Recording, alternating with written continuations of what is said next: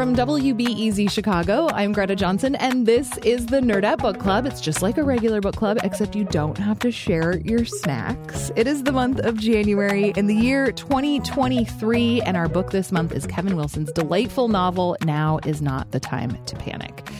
It's about Frankie, who is an adult when the story starts, but it's really about one summer when she's a teenager. She's bored and lonely until she meets Zeke, who's another weird teenager in their tiny Tennessee town.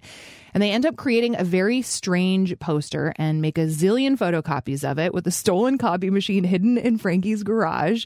They put it all over town, and this weird, impulsive poster ends up totally changing the world. The phrase in the poster is used in SNL skits. It's a part of Pulitzer winning reporting, even social uprisings.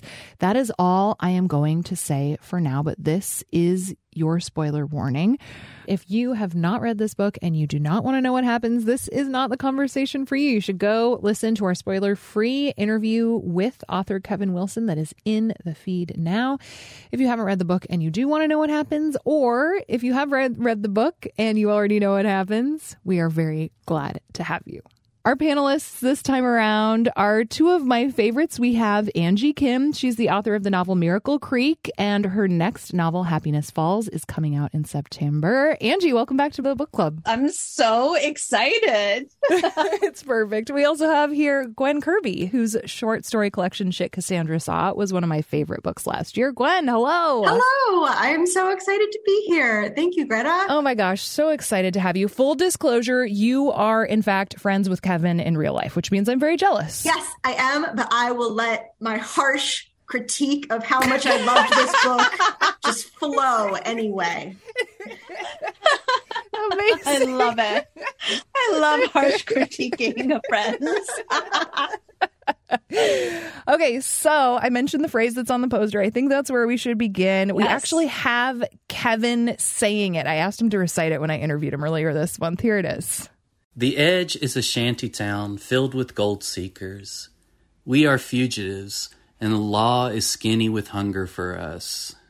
Ugh, so beautiful, oh, so evocative. So cool. Angie, what what do you think it means? I mean, in some ways, it's so specific and yet completely vague at the same time, which means I think so many, you know, you can read into it so many different ways. What does it evoke for you? Exactly. I mean, I think it's, um, to me, because it came at the end of Frankie and Zeke talking about art and, you know, and her saying, like, what do you want me to write? And Zeke is going, just write something, write something. And she's like, I can't yeah. just write something. I, that my writing yeah. doesn't work that way. And he would, and so she was thinking about, you know, like all the things that she was thinking, like her fucked up dad. And, and I think it sort of like means that she, to me that, you know, she's really, they're kind of alone.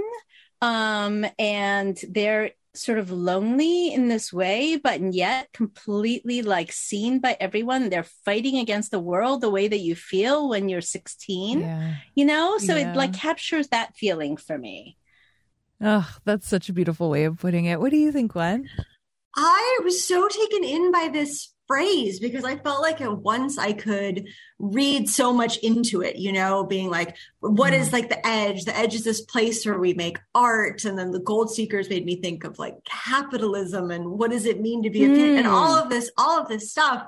And yet at the same time, there's just such a pleasurable, incantatory quality to it where it doesn't need to mean anything at all to feel yes. powerful. Yeah. And so I sort of loved that in it where I felt like I could both overread it and not read it whatsoever and yes. still yes. feel kind of fulfilled by it. Yeah. Completely. Such a good way of putting it, too. So, Gwen, I mean, we talked to Kevin about how this is a phrase that he says multiple times a day to himself every day and has for a very long time. Were you familiar with it before this book came out? No, I had no idea. I actually did not huh. know um, about the origin of this phrase until listening to your interview with Kevin. Oh, funny. um, and I, I was so touched and fascinated by it because as I was, mm. as I was so I, I, had I listened to this book on audiobook. I had read it once, but I yes, wanted to such a good wanted audiobook. to get it back, and it was a wonderful audiobook. Um, yeah, and I was listening to that phrase, and I was just thinking, like, my gosh, how did Kevin come up with that? Mm-hmm. And then to hear that it was actually a friend of his from sort of a much earlier time in his own life who had come up to it, it just I just felt like it it like reinforced the magic around it somehow that like yeah. not even the author had come up with it that like it preceded the book itself yeah it's interesting to hear you use the word magic because that was something else i talked to kevin about but i did think was really interesting with this one because in a lot of ways this is his least magical novel but mm. there was still so much magic it kind of inferred Absolutely. Yeah. And also, I mean, the magic comes from something real that's happening with art, like yeah. in the way that yeah. as a teenager, you hope that your art will sort of you know transform the world and somehow it mm. has you know in mm. this way that unlike in you know some of his previous books where you're kind of you know into the fantasy world of it this you mm-hmm. can see this happening you know that shit like this can happen and has happened in some way you know what i mean mm-hmm. yes so we got a bunch of listener voicemails this time around, which is very exciting. Yay. Let's take a listen to Annalisa from Bedford, Massachusetts. I could feel what it felt like in Tennessee in the summertime with Kevin Wilson's writing. I could feel the heat, the oppressive humidity, the kind of unrealness of of what that summer felt like. I also was really interested to hear how the phrase in the book was actually created by a friend of Kevin Wilson. And it is a phrase that evokes weirdness and uncomfortableness but in a good way. And now I really want to see that poster. I kept wanting to ha- like turn the page and have a big picture of what the poster actually looked like. And uh, and now I want a T-shirt with it too. I want to put out a challenge to Nerdette listeners to design the poster. Wouldn't that be fun? I really, really want to see the poster so badly. Right? In fact, I feel like, you know, I feel like they should make a, a movie, like a limited series or something, uh, or a movie or something of this right now. And that should be, and that should be the, the like trailer, right? Like it should yes. be them making it. It would be, oh, and then the blood, like going all mm. over like stars. Oh, that would be so cool. I also just love the phrase weirdness and uncomfortableness, but in a good way. Yeah, very. that could be the blurb for Kevin's whole canon of work, I think. Right, right. Exactly. Totally good. I bet he would love it. Totally. Yeah. Here's another voicemail. This one is from Jenna in Nashville. This book made me laugh. It made me cry. It made me want some Pop Tarts and I thought it was a really tender look at loneliness and at connection. And I love the way that Kevin Wilson writes about misfits. Also, as a lifelong Tennessean, I just want to say that I'm really glad that Kevin Wilson writes about Tennessee. So, here's a question for both of you. The misfits thing, I think this is such a beautiful capturing of like how it feels to be a weird teenager. And I was talking to my mom about this because she read it recently. And she was like, Greta, I think it always feels weird. I don't, you know, she was like, I think it's less about weirdness and more about just like the inherent weirdness of being a teenager at all. And I was curious what each of you thought about that. That's such a great question because I, I think, I do think that the weirdness in this book could speak to anyone who mm-hmm. was a mm-hmm. teenager. I think there is something inherently weird mm-hmm. about your your body changing right. and uh, the way that Kevin deals with kissing and sex in this felt mm-hmm. so like unerotic yes. in a way yeah. that actually felt so yes. true to being like 15 or 16. Yeah. Um, but I, I do think that there is a special kind of weirdness that comes from being the kind of teenager who really doesn't fit mm. in with the other teenagers. And uh, that urge to make art or like make something that can express how disconnected you feel even from your peers to me seems like something really important that Kevin is getting at. Like it is more than just the more than just the weirdness of being a teenager. It's the weirdness of being a teenager who doesn't even fit in with any other teenagers. Yeah, no, I feel exactly the same way. And I think that's one of the reasons why it spoke to me so much. I started re- listening to it on January 1st. Hmm. Um, and I just thought I would just like give myself a little treat for half an hour and, you know, start this book on the audiobook.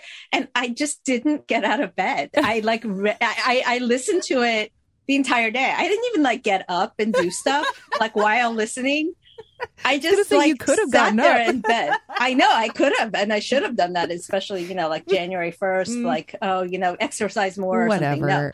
And I think that, and I think it was even like the watermelon scene in the very beginning. Mm. you know which is like uh, which is the first scene that we see of them i was such a weird kid and you know i i came over from korea i didn't speak english and you know in middle school and i was bullied and all that kind of stuff and always like feeling left out. And in this pool where her she has these triplet brothers The brothers like these so funny. the triplets. And you know and they're going around like stealing people's money while they're doing this weird like greased up watermelon thing polo. Um and you know and then seeing and then recognizing somebody else like just one other person who you know that you can maybe be weird together with you know Yeah. um and then you know and then her somehow like summoning up the $20 bribe for her brothers just so that they'll help him to win so that they can actually be part of this weird thing that this town has Mm. and you know and and how they bond over that i think it just there is like a huge loneliness thing that is it's not all teenagers or at least it didn't seem that way to me anyway. And the fact that they can get to get like come together um and collaborate and create something that like goes beyond them and and actually fulfills their dream of what they like said that they wanted to do over the summer. Yeah. um that just seems to me to be so powerful Let's listen to another voicemail. Here's Liz in Roseville, Minnesota. She's talking about weirdness a little bit too. Hey, so that part about um, where Frankie talks about the books that she likes and the librarian um, and her mom like reading every single Nancy Drew book, and then it goes to a different book and someone else gives her another book, but she never tells people about the books that she really likes because everything that you like, what was it, can be like an intense obsession, but also a way uh, to feel shame, right? Like, oh, that part that hit me. That piece of like, I wish I could have accepted my like weirdness and quirkiness earlier because I think if we all could have done it um, growing up and younger, right? Like, what full people and fuller people could we have become earlier? In just a minute, more on Now is Not the Time to Panic.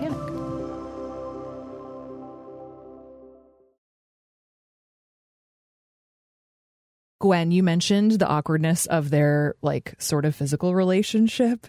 And it's something that I thought was really interesting. It rang true to me, but it also, you know, I mean, I think there it, there could definitely be a version of this book where they were like actually more romantically involved with each other. And it was something I asked Kevin about when we had him on as like my spoilery question. And here's what he had to say.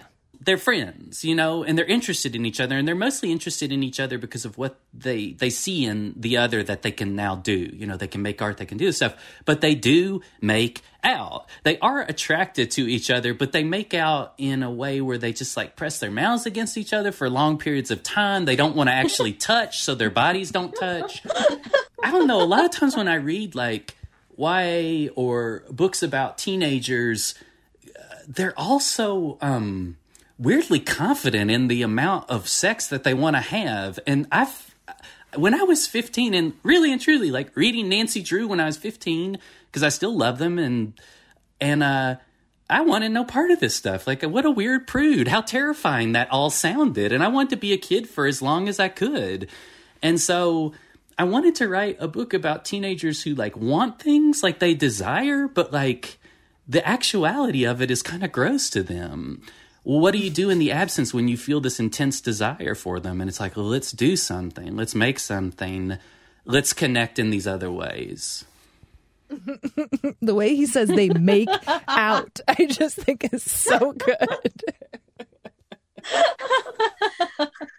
Oh, that's that's so hilarious because um because it, it especially even their first kiss, you Yeah. know, their first kiss is was it actually on the Xerox machine when they were like making that copy Yeah. of their faces? Yeah, it, it, it was. right right and so you're just like okay and she kisses him and like but but it's for the for the art it's for so to because she's curious to see you know how it's gonna look and he's like well why did you do that and she's like i don't know so hilarious Uh, it spoke to me so much. I just remember how much some of those milestones felt like Mm. burdens when I was a teenager. Yes. Yeah, yeah. All you want to do is just get them behind you. Oh my god, I cried after my first kiss. I was like, "That's it. That was gross." Here's another really nice voice memo we got from Maya. one of the scenes that has kind of stuck in my brain really um, in a visceral way was the car crash scene. I thought that the way that he took us through Frankie's thought process was so um, moving and how she um, addressed it with her mom when she woke up in the hospital. Um, it was just handled with such delicacy and compassion um, that I thought was really beautiful. I also thought that Frankie's mom's portrayal in general felt really unique and lovely. The way that she kind of dealt with her each of her children's various struggles and growing up, and I just thought that that was unique and something that I hadn't really seen in parents of teens being portrayed in different books. I thought that was a great voice memo, partly because of the idea of I forget exactly how she phrases it, but like the delicacy of of the that intense scene. I think there is something about his writing that you get through the other books too, but especially in this one where there is a tenderness. Like you feel as much as it is about isolation and loneliness and fear, you feel held throughout. Is like that's the best way I could come up with putting it. You know what I mean though? Hmm.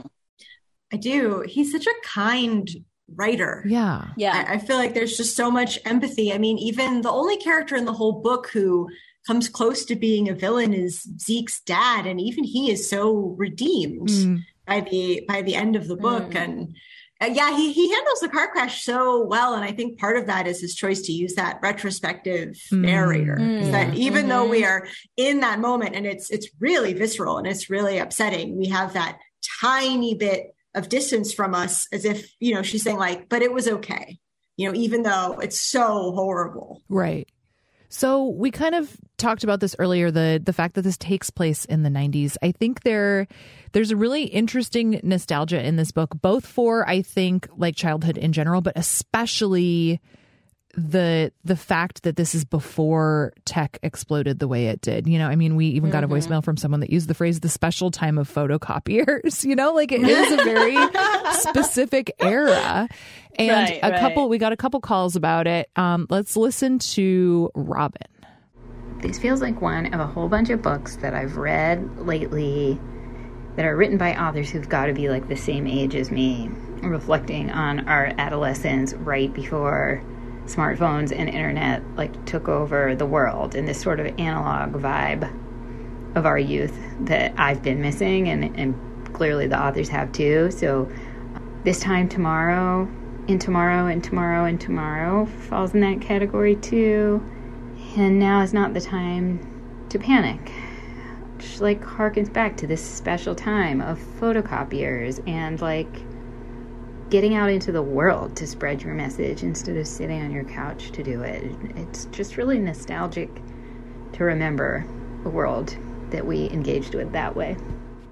I also love the phrase analog vibes.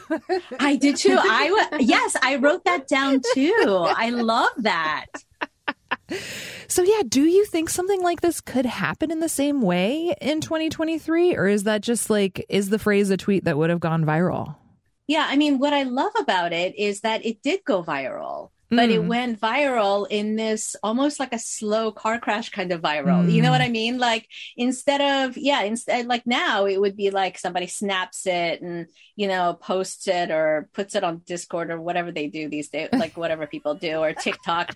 and then it would just like go all over or whatever. And, and then it would be over like really quickly, right? And having to just actually make photocopies and put them up physically Ugh. around everywhere that just to me was so amazing and something that would never happen now because it's so much easier just to like yeah, try to get an influencer to tweet it or something. Right, right. Well, and am I misremembering, or does she keep putting them around even when she's older, like in libraries? She and does. Stuff? Ugh, I love that. Yeah, she she never stops, which I love. Yeah, that's so sweet. And I love that her daughter is like she she she had the daughter had memorized it because Yes. she was like, "Yeah, mom, Yeah, you say it all the time. You say it all the time. How would I not know? Like I live in this house." Gwen, what struck you about the nostalgia piece? I, I I was trying. I spent a lot of time trying to decide like if this would have any chance to go viral now. Um, and I don't. Hmm. I don't think so because I Yeah. think there's something not grabby about it. It's like something that Mm. you sit in your town and you like stare at and you don't really think anything of it the first Mm. time you see it or even the Mm. second time you see it but then like Mhm. the fifth and the tenth time it like it's like a little worm that starts to get into you and that's why it's so cool that it's this you know it's this really slow start that then really takes off in a way that i feel like if someone some kid made it and posted it on instagram you'd just be like you know scroll scroll scroll and then you wouldn't have to see it again you know it would just be gone in the way that Yeah. like that physical object of the poster if i saw that every time i went into the piggly wiggly i feel like i would start to be like what the, what the fuck is that like, Yeah. and, and it would just it would stay with me and, and i remember that from being a teenager you know like i mean i did have aol chat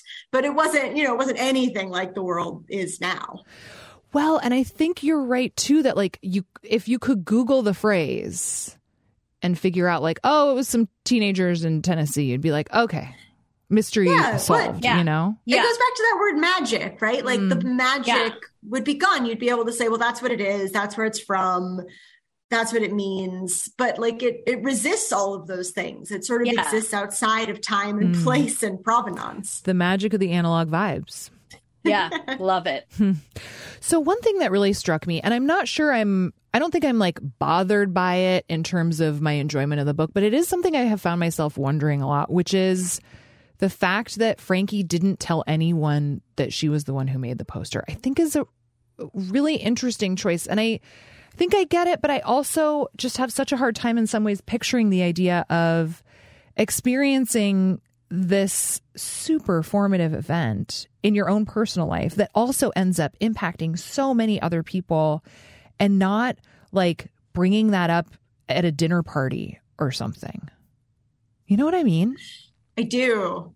Yeah, but isn't yeah, isn't that the but to me that's the power of it, right? Hmm. Is that it's almost like the power dissipates if you say it out loud. Like Hmm. part of the power is that it's magical and mythical and part of the power part of Mm. that power is that nobody knows who did it. So it's sort of like, you know, it's it's like what Gwen was saying um uh, just a minute ago about how if you have if you know who it is, then all of a sudden it's just not that interesting anymore. Yeah, I think too that I I think Kevin does a good job making me believe that Frankie is the sort of person for whom a Mhm. secret is really important. And, and I think the way that things end with Zeke also feels like a huge part of why I believe that she would never That's tell. true. Like I think he did I think he did a pretty good job sort of like putting external forces on her, like these two deaths and Zeke's obvious true. terror and all of these things that you think like like with her husband that there was maybe this window for her to say something Yeah. but like it's closed and it's become so huge in her own head Yeah. Mhm. that like she thinks it's like setting off a bomb, you know, which is why the scene with her mom, Yeah. where her mom is just like, "Oh, Yeah. sweetie, like Uh-huh. I know." She's like, "I, Yeah. I know there's." There's a, she's like, there's a huge Xerox machine in the garage, baby. Like, I'm not, you know.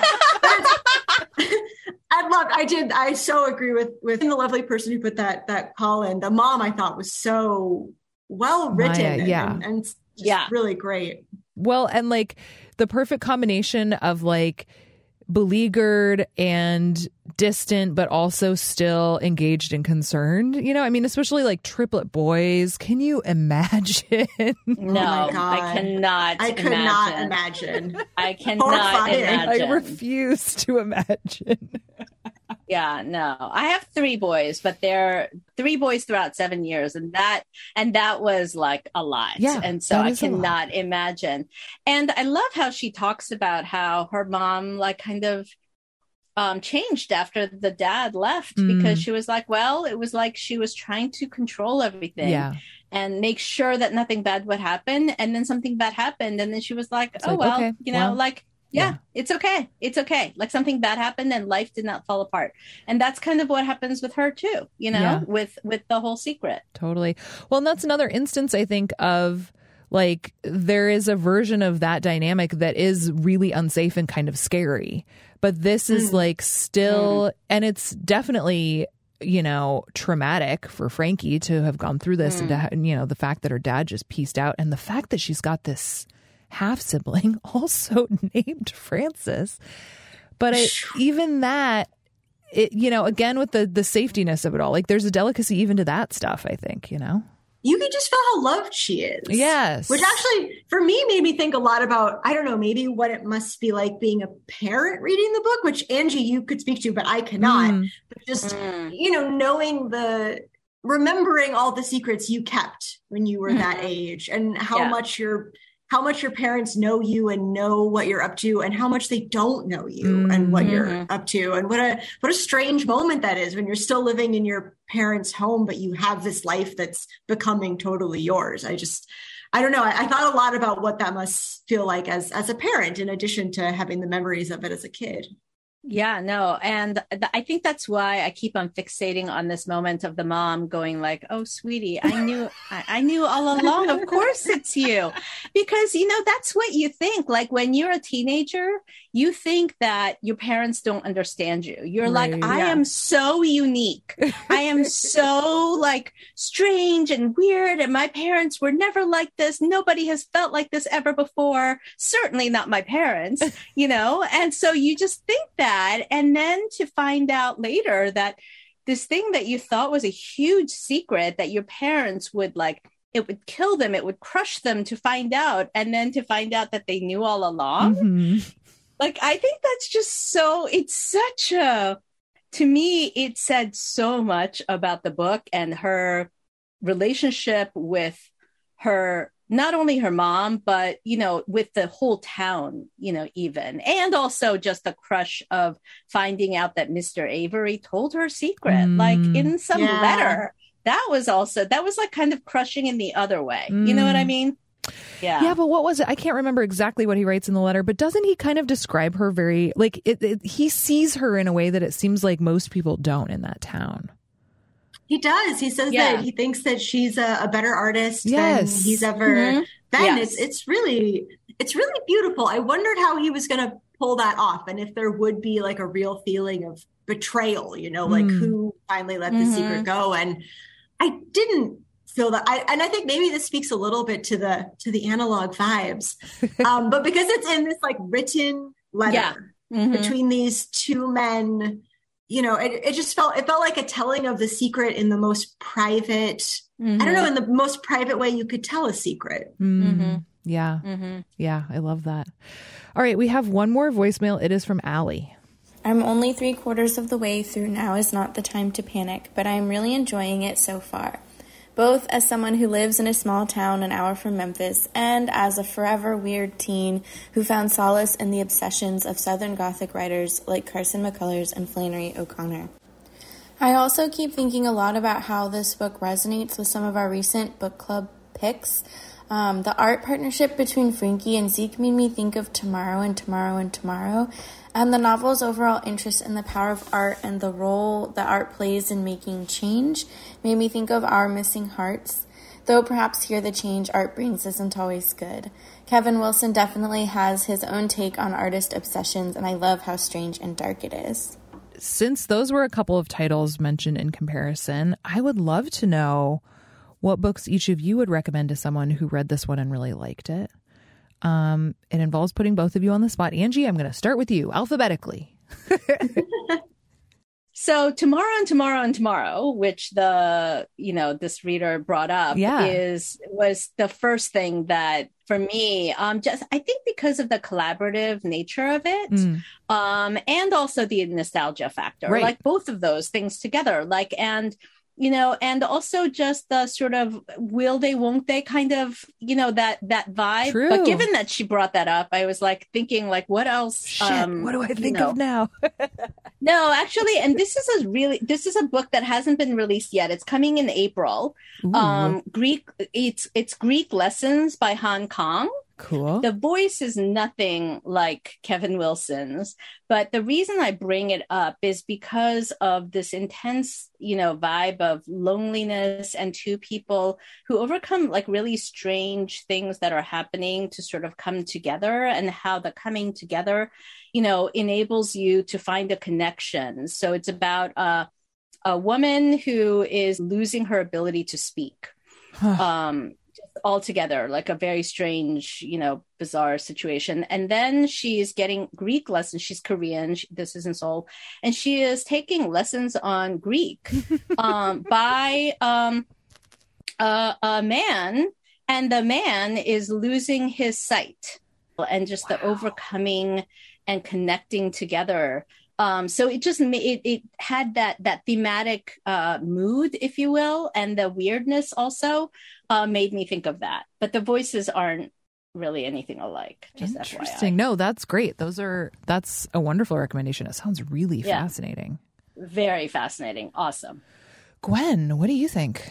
but there's a few books that that came to mind it's always so hard to pick um so i think one thing i love about kevin's work is the weirdness Yes. and I, one thing i love about being friends with kevin is how much he loves weird things um, Mm. and so there's there's a short novel that i know kevin loves and i love too um, called mrs caliban by rachel ingalls Mm. that is this it's this short little novel about this housewife who falls in love with this escaped lizard man and it's just like really sweet and really really strange and I, just bizarre it's it's just sort of like this sad lonely housewife and this lizard who really loves to eat avocados and they fall in love um and i so i really recommend that it is I bizarre love that. Wow. Yeah. So cool. A lizard who eats avocados. He really Wow. loves avocados. That's actually Wow. one of weirdly my most visceral memories from that book, even though there's like a lizard man that she's having sex with. It's the avocados that really stuck with me.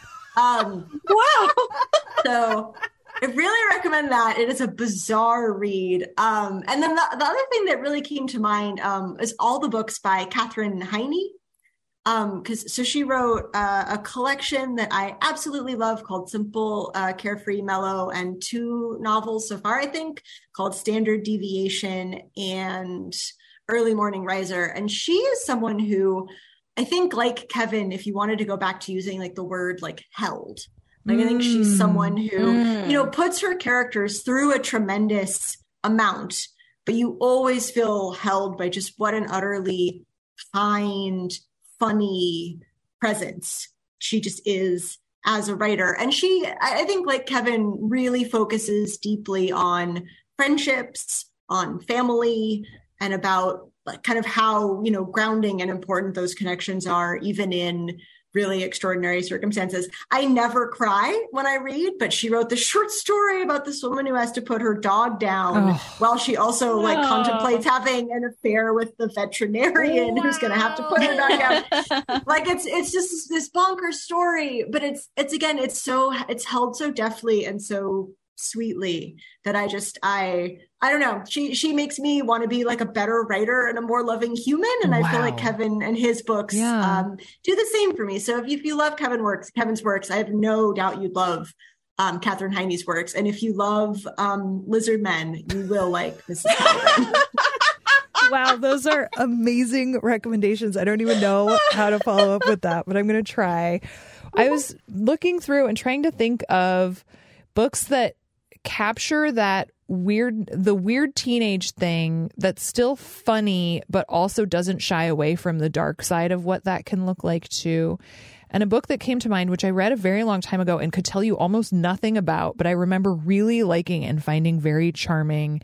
And I think similarly, Voicey is Dear Fang with Love by Rufi Thorpe. It came out maybe like 10 ish years ago, maybe not quite that long ago. Um, but that was the one I wanted to recommend, along with a short story collection that I just recently listened to, also that came out a couple of years ago, called "Someone Who Will Love You in All Your Damaged Glory." It's written by Raphael Bob Waksberg, who, of course, is the BoJack Horseman creator. Oh yeah. And Wow. like the weirdness of that, like there's a chapter that's just from the point of view of a dog. And- And those two, actually, a lot of them are about loneliness and letting people down and relationships coming to an end. But it's so wry and just utterly bizarre and inventive. They're so much fun. It was, it's definitely one of my favorite collections that I've read in a long time. Probably since yours, Gwen.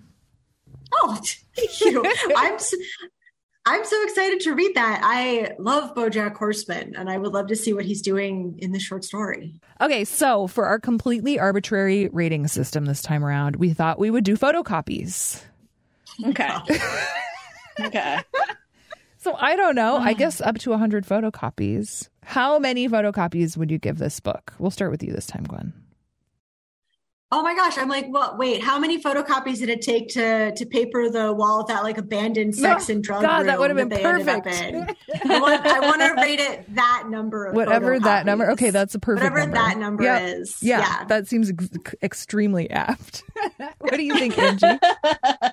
Definitely at least 100 or maybe 300. Mm. Isn't 300 the number of photocopies that they made for the the first time they really plastered the wall? Yeah. So, So really, yeah. it's just all the photocopies. Sounds Yes, like. all the photo. Yes, all the photocopies that you can get before you run out of copy paper. exactly, And, or ink, whatever, whatever happens first. well, Angie, Gwen, thank you both so much. This was very fun. This is wonderful. Thank you. Thank you so much for having us. Thank you.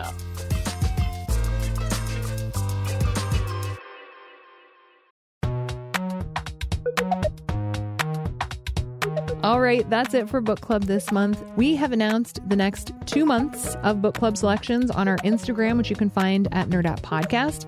But I'm going to do you a solid and tell you what they are right now, too. Our February selection is Sabrina Imbler's sciency memoir called How Far the Light Reaches.